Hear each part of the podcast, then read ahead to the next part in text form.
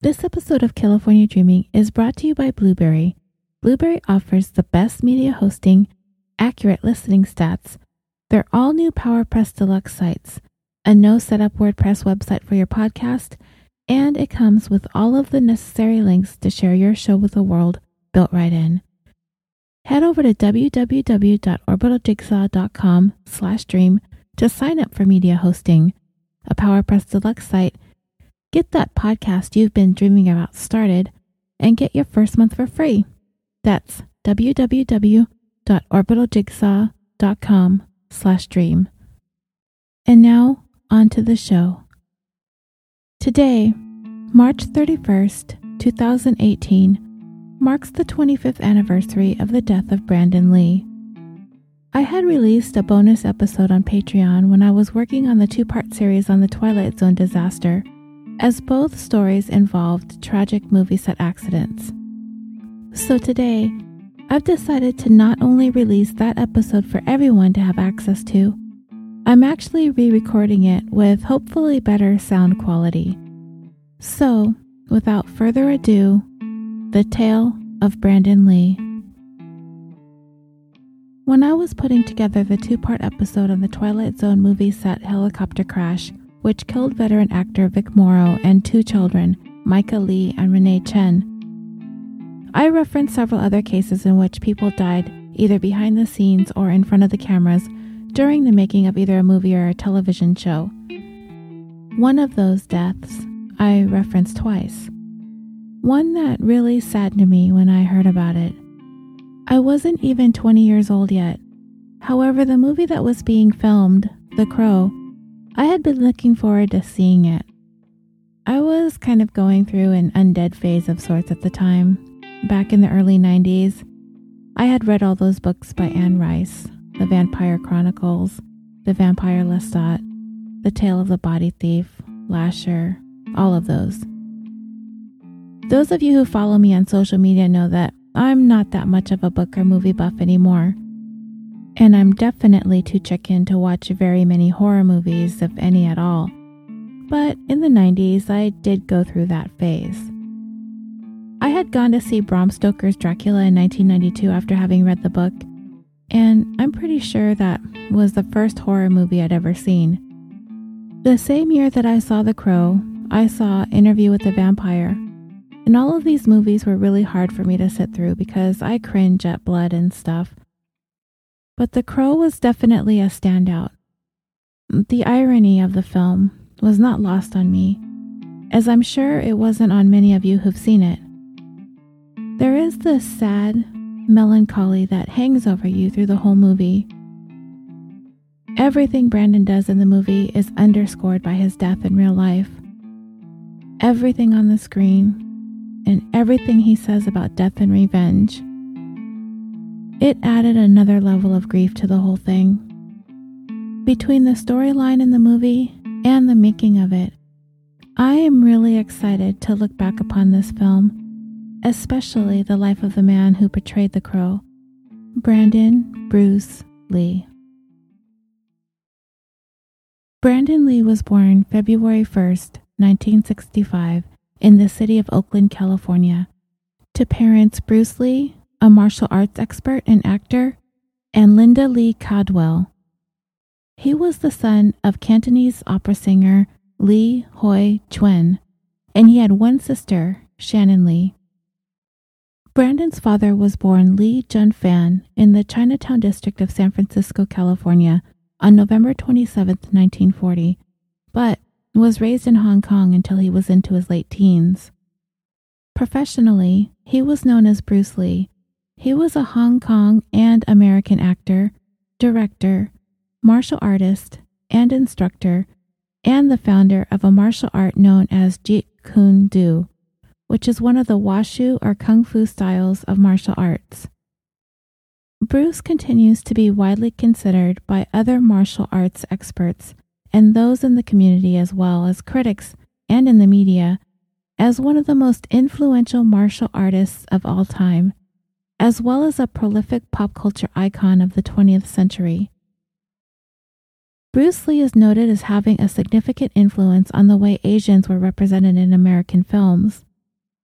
He was introduced to the film industry by his father, who himself had appeared in several films as a child actor. When Bruce was 18, he moved to the United States in order to pursue his college education at the University of Washington, Seattle. It was also during this time that Bruce began teaching martial arts. Soon, he was making martial art films in both Hong Kong as well as in Hollywood productions, bringing the genre of traditional martial art films to all new levels of popularity. This, in turn, sparked a tremendous interest in Chinese martial arts in the United States in the 1970s. It would be Bruce Lee films that influenced a shift in martial arts and martial art movies all over the world. He is best known for movies such as The Big Boss, Fist of Fury, Way of the Dragon, Enter the Dragon, and The Game of Death. Bruce was truly an iconic figure.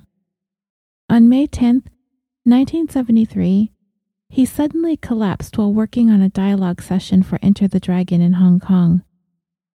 He was experiencing seizures and headaches, so he was rushed to the hospital where he was diagnosed with cerebral edema, which is an excessive accumulation of fluid in the spaces of the brain, which was causing it to swell. Doctors were able to reduce the swelling through the use of medications. A month and a half later, on July 20th, in Hong Kong still with plans to have dinner with actor George Lazenby, with whom Bruce had plans on making a movie with. According to Bruce's wife, he met with producer Raymond Chow around 2 p.m. that day in their home to discuss the making of the film Game of Death. They spoke for about two hours and then they all drove together to the home of an acquaintance of Bruce's, a Taiwanese actress named Betty Ting Pei. They further discussed the script of The Game of Death at her home then Raymond Chow parted ways to attend a dinner meeting.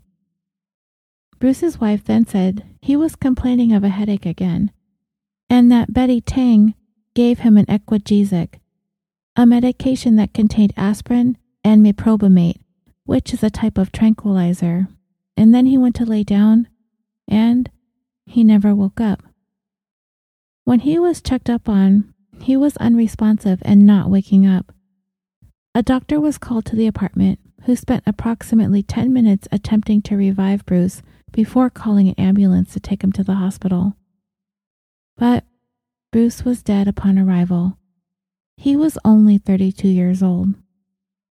Although there are several conspiracy theories and rumors swirling around Bruce's death, including that his family had been cursed by the triads, an autopsy ultimately determined that his brain had swollen a considerable amount, and it was surmised that he had died from an allergic reaction to the medication that Betty Ting had given to him, and his death was ruled death by misadventure. Brandon was only eight years old when his father suddenly died.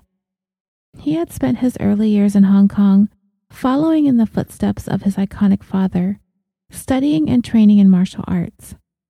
But after his father's death, his mother moved him and his sister back to the United States, where they settled in Seattle, Washington.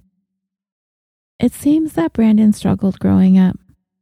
His family moved around a lot after his father's death. He had trouble coping with being the son of a martial arts legend, a legend likely made larger than life due to Bruce's untimely death. He went to Chadwick Private School on the Palo Verde Peninsula in California but he was expelled for insubordination. More specifically, he drove his car backwards down the school's hill. He then attended Bishop Montgomery High School in Torrance, California for about a year, but ended up receiving his GED when he was 18. Brandon then attended Emerson College in Boston, Massachusetts, where he majored in theater. But he quickly found out that college just wasn't really for him. Acting was definitely a passion of his. One year after that, he moved to New York City where he took acting lessons at the Lee Strasberg Theater and Film Institute.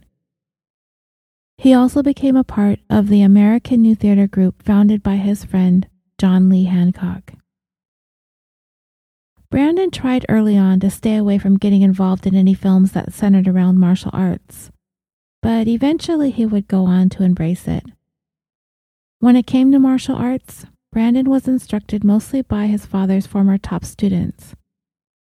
He returned to Los Angeles in 1985, where he gained work as a script reader, and he also had an uncredited cameo in an action film entitled Crime Killer. He was eventually asked to audition for a role by casting director Lynn Stalmaster, and he was able to land his very first credited role in Kung Fu, the movie. It was a feature length television movie which was a follow up to the 1970s television series Kung Fu. Incidentally, Brandon's father had been originally slated to play the leading role in the 70s Kung Fu TV series, if not for Bruce's death. Anyway, it aired on ABC on Brandon's 21st birthday in 1986. Later that same year, Brandon landed his first leading role in a Hong Kong action crime thriller entitled Legacy of Rage, the only film Brandon made in Hong Kong. He was very well received by the Hong Kong moviegoers, and he was nominated for a Hong Kong Film Award for Best New Performer for his role in 1987. He next starred in a television pilot entitled Kung Fu The Next Generation, which aired on CBS's Summer Playhouse and was another incarnation of the Kung Fu TV series of the 1970s. Brandon also made a guest appearance alongside Pat Morita in an episode of the short lived television series O'Hara. He also started filming his first English language B action movie called Laser Mission. It was filmed on a really low budget in South Africa and was released only in the European market in 1990. In 1991, Brandon starred alongside Dolph Lundgren in a buddy cop action movie entitled Showdown in Little Tokyo. This would mark his first studio film, and it would be his American film debut. Brandon would go on to sign a multi film deal with 20th Century Fox in 1991. In 1992, Brandon landed his first starring role in an action thriller, Rapid Fire, and he was on pace to finish two more films for the studio that same year. Brandon landed the lead role of Eric Draven in the film adaptation of The Crow, which was a popular underground comic book series. Brandon had also signed up to complete two sequels to The Crow as well. This movie was going to finally be Brandon's breakout role. Before I move on, I wanted to lay out the plot of The Crow for any of you out there listening who haven't seen the film or read the comic books. The story begins with Brandon's character, Eric Draven, resurrecting from his grave one year after he and his fiancée are murdered on the eve of their wedding. His soul had been escorted to the next world by a crow. But when a spirit is unhappy in the next world because of unfinished business on earth, the crow will bring him back. So, on that one year anniversary of their murders, on Halloween Eve, Eric Draven reappears on Earth with the vow to seek vengeance on those who committed the murders along with the kingpin who ordered them killed. Eric is haunted by flashbacks of the murder of himself and his fiancée, and he, led by the crow, wanders the dark, rainy midnight streets on this mission. He applies makeup onto his face and sets out to find those responsible for their deaths. And since he is already dead, nothing can kill him. On March 31st, 1993, with a little more than two weeks left to finish the filming of The Crow, Brandon died of an accidental gunshot wound to the abdomen at a filming studio in Wilmington, North Carolina. He was 28 years old. In the scene in which Brandon was accidentally shot, his character walked into his apartment and discovered that his fiancee was being beaten and raped by some unsavory characters. A 44 Magnum revolver was aimed at Brandon as he walked into the room. A previous scene using the same gun called for inert dummy cartridges fitted with bullets, but without powder or primer, to be loaded into the revolver for close up scenes. For film scenes that utilize a revolver where bullets are visible from the front and do not require the gun to actually be fired, dummy cartridges are provided for the realistic appearance of actual rounds. Instead of purchasing commercial dummy cartridges, the film's prop crew created their own by pulling the bullets from the live rounds, dumping the powder charge, and then reinserting the bullets. However, they unknowingly left a live primer in place at the rear of the cartridge. At some point during filming, the revolver was discharged with one of those improperly deactivated cartridges in the chamber, setting off the primer with enough force to drive that bullet partway into the barrel where it became stuck, a condition known as a squib load. The prop crew either failed to notice this or failed to recognize the potential danger of this. In the fatal scene, which was to have the gun to be fired at Brandon from a distance of approximately 12 to 15 feet or 3.5 to 4.5 meters away from him, the dummy cartridges were exchanged with blank rounds, which have a live powder charge and a primer, but no bullets, therefore allowing for the gun to be fired without an actual projectile exiting the barrel. But since the bullet from the dummy round was already trapped in the barrel, this resulted in a 44 Magnum bullet to be fired out of it with pretty much the same force as if the gun had been loaded with a live round. This projectile struck Brandon in the abdomen, causing the mortal wound. He was rushed to the hospital where he underwent approximately six hours of emergency surgery and received 60 units of blood. But these attempts to save Brandon's life proved unsuccessful. He was pronounced dead a little after 1 o'clock in the afternoon on March 31st. He was 28 years old.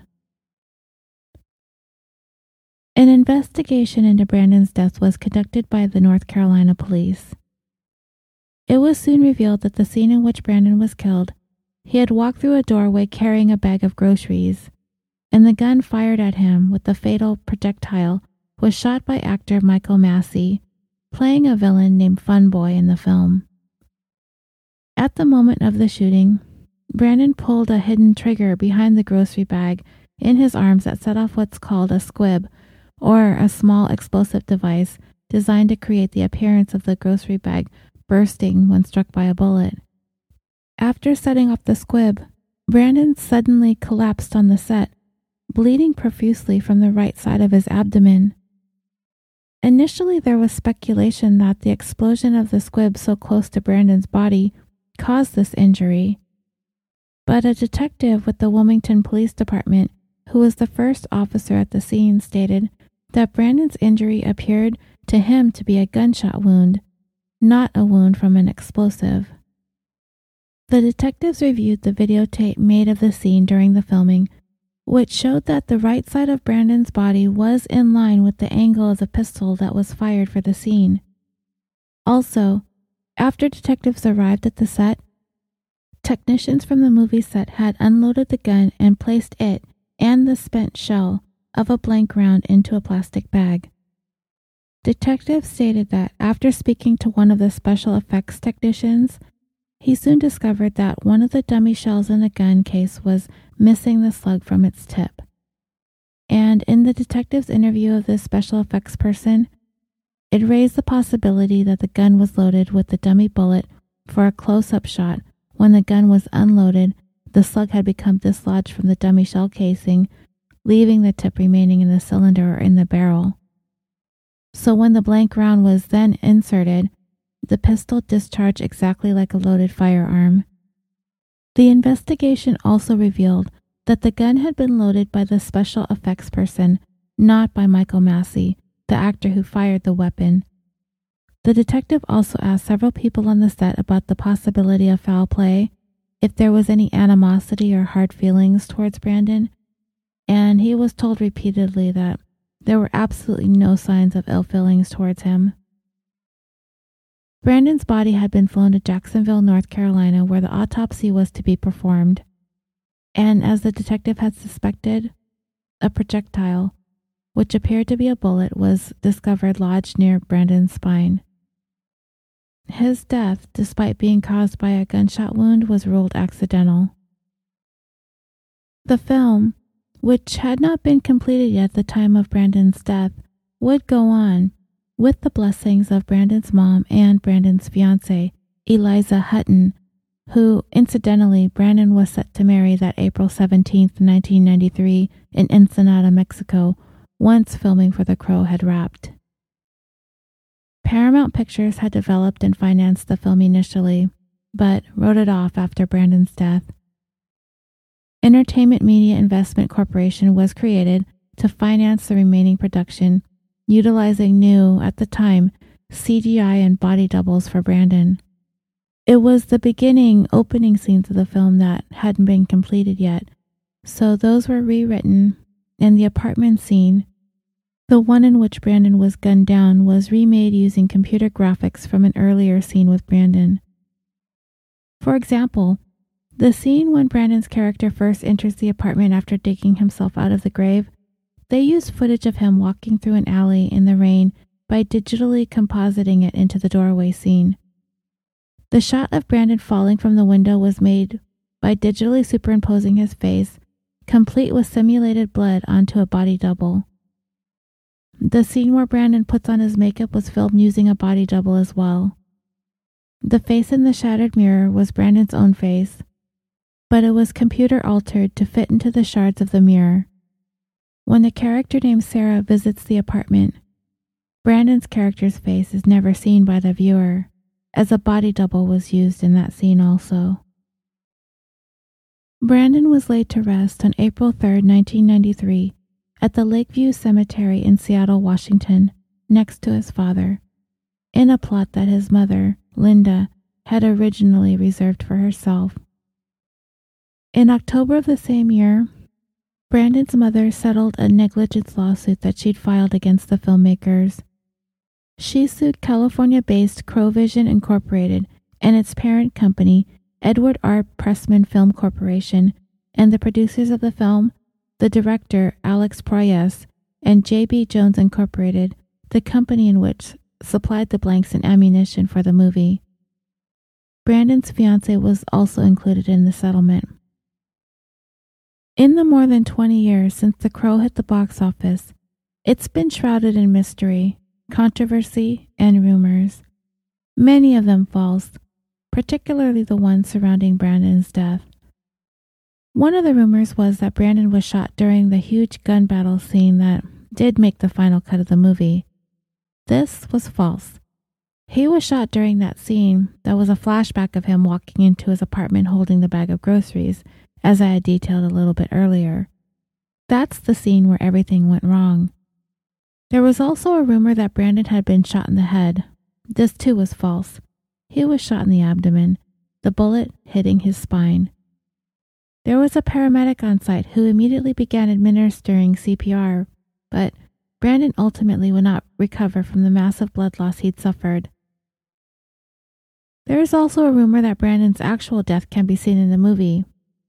And there's always probably going to be that one person that's going to point out a scene and say, that's where he died. That's where he died. Watch close and you can see him really die. But as far as I found, there is no actual footage of Brandon's death, at least that no one has ever been able to find in any dark corner of the internet. Those close to the making of the film have said the footage of Brandon's fatal shooting was destroyed. Another bit of conjecture, which might have some truth to it, is that Brandon's death could have largely been blamed on cost cutting efforts. The use of guns in movies was prevalent throughout the entire making of The Crow. Brandon even mentioning it in an interview during one particular scene that he was shot at 60 or 70 times. The scene in which Brandon died was actually relatively simple compared to the other action sequences involving gunfire.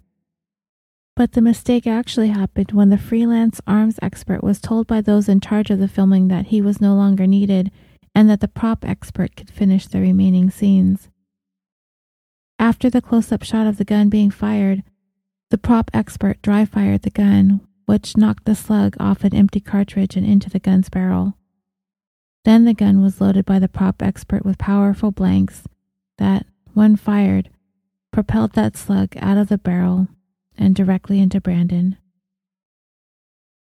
It may also be worth mentioning that the Crow was actually plagued with accidents and mishaps. Beyond the obvious and most tragic death of Brandon, it started to feel like to some that something just did not want this movie to be made. Production had been beleaguered by so many disasters, it was starting to be referred to as the Curse of the Crow. On the first day of shooting in Wilmington, North Carolina, on February 1st, 1993, a carpenter was severely burned on his face, chest, and arms when a live power line hit the crane in which he was working. For months following, he had difficulty talking and was facing at least two years of surgery and at least five years of therapy following that accident. On the very same day, that first day of filming, the movie's publicist was involved in a car accident in downtown Wilmington. And that very same night, a Crow equipment truck mysteriously caught fire. Then, there were just some bizarre incidents. A disgruntled artist and sculptor who had been working on the set apparently lost his temper and went berserk on the back lot and proceeded to drive his car through the studio's plaster shop. He was kind of written off as brilliant, eccentric, but impossible to deal with, and he was fired. In another incident, a construction worker slipped, and when he did, a screwdriver went straight through his hand. Also, in another incident, a stuntman was injured when he accidentally fell through the roof on set. Following that, a drive by shooting incident had taken place very close to the Crow location in downtown Wilmington, so close that the shooter was actually stopped and apprehended when he was trapped by the movie set location's temporary barriers. Then, on March 13, 1993, a storm destroyed all of the Crow's sets. I looked it up, and this wasn't just any storm. This was known as the 1993 Storm of the Century, aka 93 Superstorm, aka the Great Blizzard of 1993. It was a large cyclonic storm that formed over the Gulf of Mexico on March 12th. It is notable for its intensity, massive size, and far reaching effects. At its maximum, the storm stretched from Canada to Honduras, a distance of approximately 3,000 miles or 4,800 kilometers. The cyclone moved through the Gulf of Mexico, through the eastern part of the United States, and then on to Canada. It finally dissipated in the North Atlantic on March 15th. 10 million households lost power. 40% of the population of the United States had been affected by the storm, and a total of 208 people were killed. Brandon himself had been injured after an onset accident prior to the fatal one. It involved supposedly safe breakaway glass you know that stuff used in movies for actors to smash through without getting injured? Yet, somehow, when Brandon smashed through some of this breakaway glass early on filming a scene where he was supposed to enter a shop after a fight scene, he was actually cut by the glass.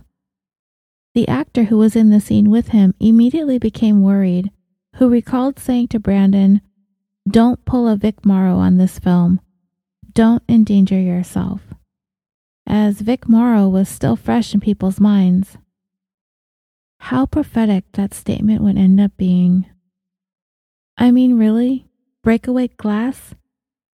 The stuff that's made to look like glass and break like glass, but is supposed to be completely safe for an actor to break through? And Brandon still injured himself doing that?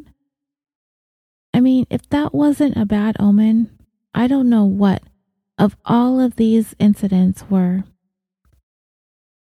And then there's Michael Massee, the actor who fired that gun at Brandon. Only one can imagine the torment he endured, forever being remembered as the guy who killed Brandon Lee.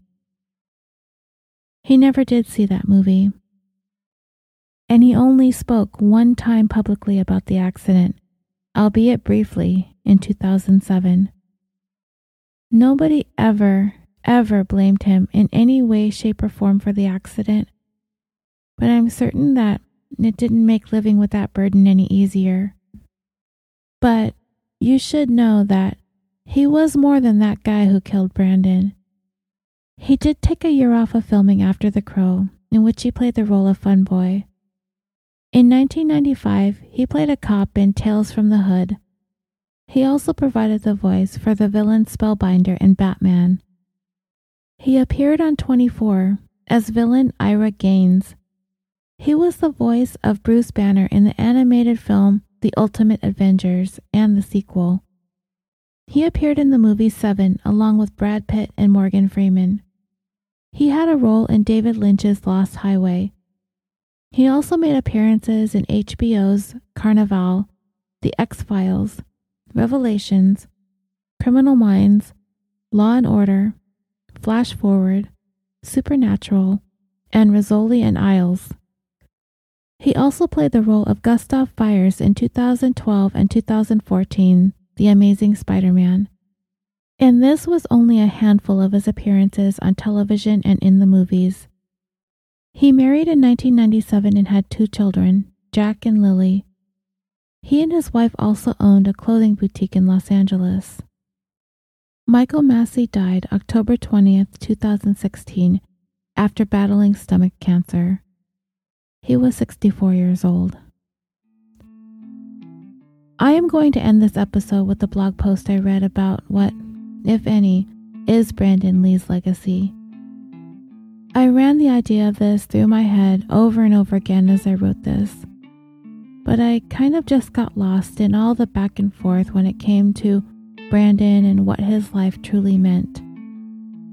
If he had separated himself from his famous father, if he had gone on to do any more movies other than just The Crow, what would The Crow have meant to us if he hadn't died? Would it be the cult film that it has become if not for that? Is it his greatest work because it's good or because he died? Would it not have been as good if he hadn't? I am much too focused on Brandon and the crow to be able to articulate what Brandon meant to the world because I'm so focused on that singular aspect of his short time on this earth. So, I will leave you with this blog that I read on the Brandon Lee movement. No legacy is so rich as honesty. William Shakespeare. Brandon Lee's death at the age of 28 in 1993, after a handful of films under his belt, was tragic for a number of reasons. A legacy, when someone dies, can be attributed to an opulent amount of things possessions, kinship, equity, work history, the term legacy, when Brandon is mentioned, is often inputted as The Crow, namely because it was not only his last film, but the film he was working on when he was killed. However, let's ponder this question without bias. What is Brandon Lee's true legacy? Certainly, his last film, The Crow, is noteworthy as a part of his enduring legacy, as well as his other films such as Rapid Fire. Nevertheless, the quality of Brandon Lee's life and the passion in which he lived his life is far more significant in regards to his worth as a human being than some of his cinematic contributions. As Billy Graham once said, the legacy we leave is not just in our possessions, but in the quality of our lives. When considering the question about what Brandon's true legacy might be, there also is the idea that we must explore the complete picture, including his family legacy, his cinematic achievements, the quality of his life, and his own contributions to humanity. Brandon Lee's father, Bruce, died in 1973 at the height of his career. Yet many fans of Bruce Lee often say that his legacy is not his films, but in the teachings of his founded martial art, Jeet Kune Do, and the philosophy that he left behind. In recent times, athletes in sports from boxing to mixed martial arts have referenced Bruce Lee as a reputable inspiration on them all. all of these elements of Bruce Lee's legacy, his son Brandon had to learn to come to terms with while rising his own achievements. Brandon started his career in stage, then in film, and then was immediately compared to his famous father. At the early part of his career, Brandon went to great lengths to separate himself from his famous father's fame. Many interpreted this to claim that Brandon was not proud of who his father was, especially in the Eastern culture where there is great pride in following the parental figure's footsteps. Brandon was always proud that he was Bruce Lee's son, yet wanted to achieve his own dream on his own terms without using the family name. There were many years where, on the outside, Brandon seemed, to the public observer, rebellious even arrogant about the name and the legacy he inherited from his father. He learned to deal with the legacy without bitterness. Brandon embraced the study of his father's art and felt more comfortable marrying together martial arts with his unique passion for acting, which his father did not have. Brandon, in doing this, created his own legacy and his own mark on the world. Brandon never used or exploited his father's name, a character trait that became part of his own legacy that he left behind. Brandon Lee's last films, Rapid Fire and The Crow, are important when examining his enduring legacy. Both of these films exhibited parts of Brandon's own creative ideas and talents beyond what the public saw on screen. Had Brandon's accident not have occurred, would these films, all these years on, be counted as part of his legacy? It's debatable, but these films did in fact help Brandon achieve something for himself as an actor and as a creative force that audiences probably can never understand. For Brandon, the quality of his work was important to him. He wanted to do the best with what he had. A perfectionist, you might say. Brandon Lee's films aren't his legacy, they are simply a part of it. In a nutshell, Brandon Lee was not his characters. While he certainly made the parts his own and worked with the creative teams on his last two films to ensure that the finished script was something that he could live with, at the end of the day, he was different from his characters. Brandon was willing to do what he could to make sure that the project the audience saw was of quality. His cinematic legacy may lie also in the ideas and drive that pushed his art, not just the end product. There were several milestones of Brandon Lee's life that, as an objective observer, are fairly obvious. One of those is clearly the period in his life when he decided to stop carrying the impossible burden of being Brandon Lee, son of Bruce, and to start living his life in the most authentic way possible. Brandon admitted in his later years that he lived with a huge chip on his shoulders and was not living his own life. This aspect of his life was ruled by fear fear of expectations. The other important milestone was finding the balance in his life where he could be who he wanted and to feel the kind of acceptance that eluded him all his life. Brandon's whole disposition evolved from confused and rebellious, angry young actor to a more confident, happy, and serenely calm actor who would accomplish his dream no matter what, but on his terms. It was throughout these changes in his life that his unique characteristics helped define part of his legacy he was very conscious of the legacy he wanted to contribute to and eventually leave behind, and of course, he had no idea that it would be so soon. Yet, against the odds, he achieved the success in his own unique way, away from his father and away from what others expected of him. He belonged to himself. Humanity became very meaningful for Brandon. He wanted to be seen as an individual not because he was related to someone, nor even for what he could do. What he sought is what all human beings do a sense of belonging and acceptance. The journey Brandon went on was often long and painful, yet at the tender age of 28, he somehow was able to achieve what he once thought was impossible. When he died, there was a huge amount of grief expressed from people you wouldn't normally expect Hollywood insiders and executives. Brandon was well regarded as someone who treated everyone he came into contact with with respect and compassion, and as long as they treated him the same way, it stayed that way. He is remembered certainly as someone who loved acting and had a great talent, but more importantly, as someone who was a wonderful human being, who was decent, generous, and kind. Brandon wasn't perfect, and no one is, but he tried to be the best person he could be, and in one of his last interviews discussed the importance of loyalty and goodwill in human relationships.